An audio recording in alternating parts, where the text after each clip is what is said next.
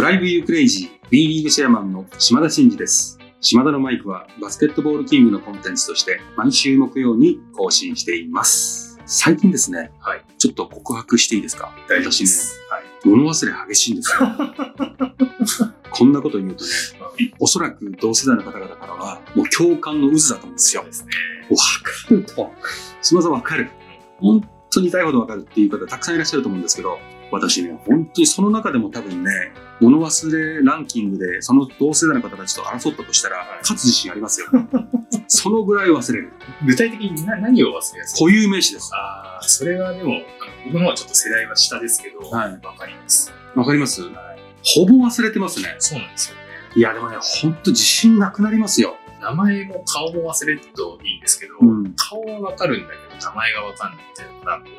で、モヤモヤするじゃないですか、うん、顔だけがモヤモヤモヤって分かります。で、あのほら、ほらみたいな話になるじゃないですか、うん、出てこないですよね。あれがなんかこう、家族の白い目とか、うん、子供がこっち見たらもうダメだなこいつみたいな雰囲気になってるのがすごい切ないなっていう分かりますけどね。でもね、それはね、皆さんね、その世代になったら必ず訪れることだからねいつかは感じることだと思うんですけどね、若い人たちには伝わりませんからね。なんか頭悪そうにやっぱ伝わる時あるじゃないですか、はいはいはいはい、あれちょっと残念ですよね。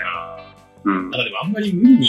思い出さない方がいいとかみたいな話もね、たまに聞いたりもしますけどね。あ、そうですか。ただ、まあ、無理にも何全く思い出さないんで、うん、そこまで気になったらしないんですけどね。こうなんですかね、かすりもしないんですよね。あ、そうそうなんですよね。なんか例えば、あ、う、え、お、あ、あ、あ、あ、愛さんでしたとかさ、うん、なんかこう、なんとなく手がかりのにたどり着くことができて、そこから検索かけて、なんか追いつくことってあるじゃないですか。はいはいはい、若い時はそれで対応できたんですけど、はいはい、ヒントが出ないんですよ。あ、もう全く出てこない。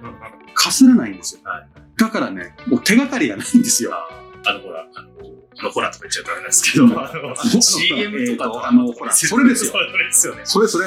スマホがあるので、うん、ドラマとか見てて、うん、名前わかんないけど、うん、ドラマとか検索して、うん、あとか出てきた、うん、わかるわかる、この人とか、こうスマホ見てなかったらできるじゃないですか、うんうん。我々の先立ちの皆さんは、うん、スマホとかないとき、うん、同じシチュエーションでこうどうしたのかなっていうのが今すごく気になるんですよ。いや、それね、すごくいいこと言ってくれました。それがね、もしかするとスマホを影響を受け、えー、初老世代第一号ぐらいじゃないですか確かにそうだから、それも影響してるのかなっていうのはありますね。要は常に分かんなくても頼るじゃないですか、はい、頼って、まあ、見つけ出せるじゃないですか、はい、大概のもの、はい、だから脳がやっぱりこう弱ってんのかなっていうところもあるかなと思ったり、だから昔の人は逆にその記憶に留めるしかなかったわけだから、そこが鍛えられてて、でそういうことがもしかしたら訪れるんでしょうけど、もっと後ろに来てたとかね、まあ、そういうのはあるのかなってたまに想像するぐらい忘れますそうそうぐらい忘れますなるほど、忘れます。そこは力強いですね、忘れます、うん、そんなこんなでですね、はい、今回きゅうじゅうろっかいなんですよ。ああ、でね、きゅうじゅうろっかいじゃないです。もうすぐひゃっかいなんですよね。そうですね。そもそもさ、今の話の流れから言うと、はい、こんなにいっぱい喋ってるのに、はい、過去のことほぼ忘れてますからね。だからたまにそのアーカイブのやつとか見て、はいはい、まあでもこう自分の過去のやつを聞くなんて時間ないから聞かないんですけど、うん、タイトルとか見て、これ何の話だよみたいな。でもそれ見に行くと長いじゃないですか、はいはいはい、私の話が。はいはい、私の話はまあそういうものですから、自分の話が長いじゃないですか。だから自分で探りにもいかないんですけど、もうそのぐらいね、ひゃっかいに近づいてきてるのに、ひゃっかいいろいろありましたね。え、何ですかって言った時に、まあいろいろですみたいな、そのぐらいしか返せないんじゃないかなっていう不安に今苛まれてるんです。まあでもそれぐらい軽くライトな感じがこの島田のライトのいいところですから。そうですかね。過去を振り返ずに迷う。そうですね。でもね、職業柄いろんな方とお会いするし、はい、いろんなことが舞い込んでくるわけですよ、はい、だからそういう意味では記憶力というかその辺が衰えてしまうとやっぱ仕事に差し支えるんですよ。だけどもう仕方がないです、これは、うん、だから前だけ見て過去を振り返らずに生きていきたいと思いますそれでは島田のマイクスタートです。ドライブユークレイジー、ドライブユークレイジー、ドライブユークレイジー、B リーグチェアマンの島田真嗣です。島田のマイク。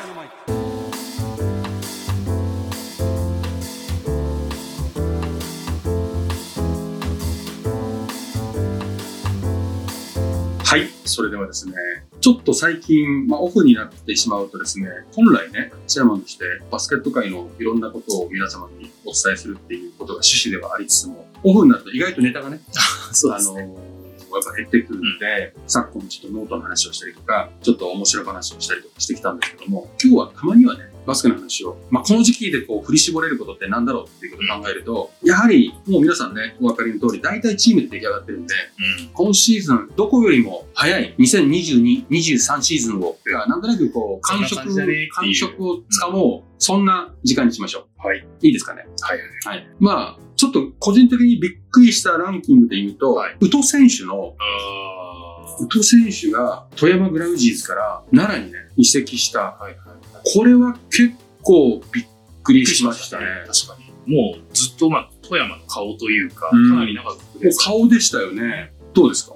いや、宇都選手 ビーツー 奈良でやるんだっていうのをちょっとまず本当にびっくりしましたし、うん、まあ、同じ富山からっていう流れで言うとバブンガ選手が宇都宮ブレックスいいとこ来ましたよね。なんかいいとこそこ行くんだっていうのはちょっとびっくりしましたよ、うん、ちょっとマブンガ選手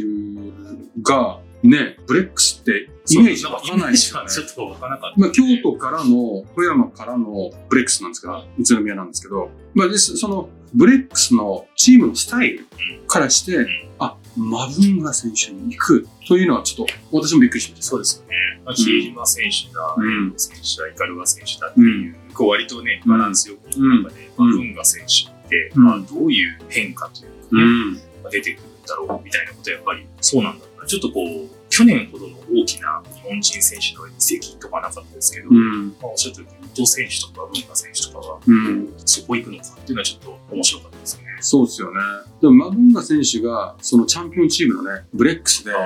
どんな風な、まあ、やっぱブレックスって本当にしっかりしてるし、チームのそのアイデンティティみたいなのもバシッとあるから、うん、そこにマブンガ選手みたいなね、ああいうオールラウンダーが行った時どうなるのか楽しみですよね。どっちかっていうと今までこうチームの中心で、うん、まあ、少しこうマブンガ選手の活躍によってこうジャイアントキリングみたいなことを起こすようななんかこうイメージがありましたよね。ありましたありました。チャンピオンチームに行くのかっていうところはね、うん、どういう変化があるのかすごく新シーズンとしては多分ファンの皆さんもドキドキしていやこれ楽しみですね。確かに、うん、あとはまあ ビーツー で今回こう宇都選手がどんな活躍をするのかとか、それによってまあファンが増えたりとかっていうこともきっとあるんでしょうか。なんかそういうところも変化して面白いなっていうのが。そうですね。結構この ビーツー のクラブも ビーワン のねトップ選手を獲得してるところもちょこちょこあるじゃないですか、うん、やはりねベースになるのは次の にせんにじゅうに、にじゅうさん シーズンから昇降格をあ昇降格というか降格ですね、はいはい、降格を再開するんで、やはりビーワン から ビーツー、ビーツー から ビースリー、降格したくないという、やっぱり将来構想に向けて、こう事業周りを整えていくためにも、少しでも上のカテゴリーにいないといけないっていうふうに考えてるんで、まあ、ちょっとその辺の影響もあるんだろうな。やはりチームの人件費っていうのは去年に比べると上がってますよね、うん、まあ分かってることなんですけど、まあ、上がりますね、まあ、あの今はチェアマンでということなんですけど、うん、なかなか今の立場でお話できるから、その社長をやられているときに、うん、その辺もちろんこう全体のチーム運営の戦略とか、うんうん、選手の人件費とかいろいろ考えられて、うん、どういうところとお話をしながら決めていくのですか。そのチームの強化のじゃあ予算これねとか、興行としてこれぐらいだねとか、はいはいはい、どれぐらいのスケジュール感とかでとか、まあ基本的には大体このバスケット界の決算ってろくがつ決算でしちがつついたちからろくがつさんじゅうっていういちねんっていうふうに回ってるので、しがつ以降やはりそのシーズンの予算を見るって大体さんがつしがつぐらいに見とる、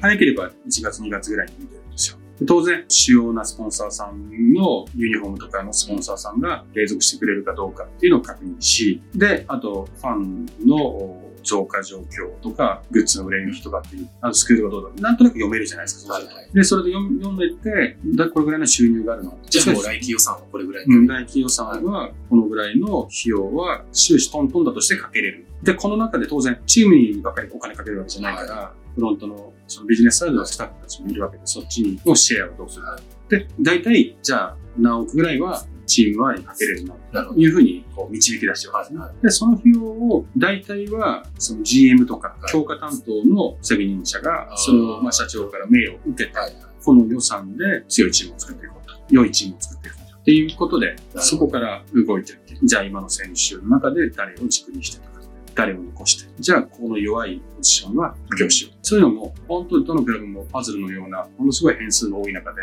限られた予算の中 で, で, で来てくれる来てくれないっていう確実性の中でもう本当にこうみんなで努力しながら、その中では今年はその我慢しながら選手を育てようとかチームを作っていこうもあれば、まあ、昇降格もあるからここは絶対外せないみたいなこととかを議論しながらロスターみたいなことを決めていくような、そんな感じになっています。そうですね。まあここにねんかんは昇降格の昇格はあるけど降格なしってやってきたじゃないですか、はいはいはいはい、でそれをにねんやって今再開なんで、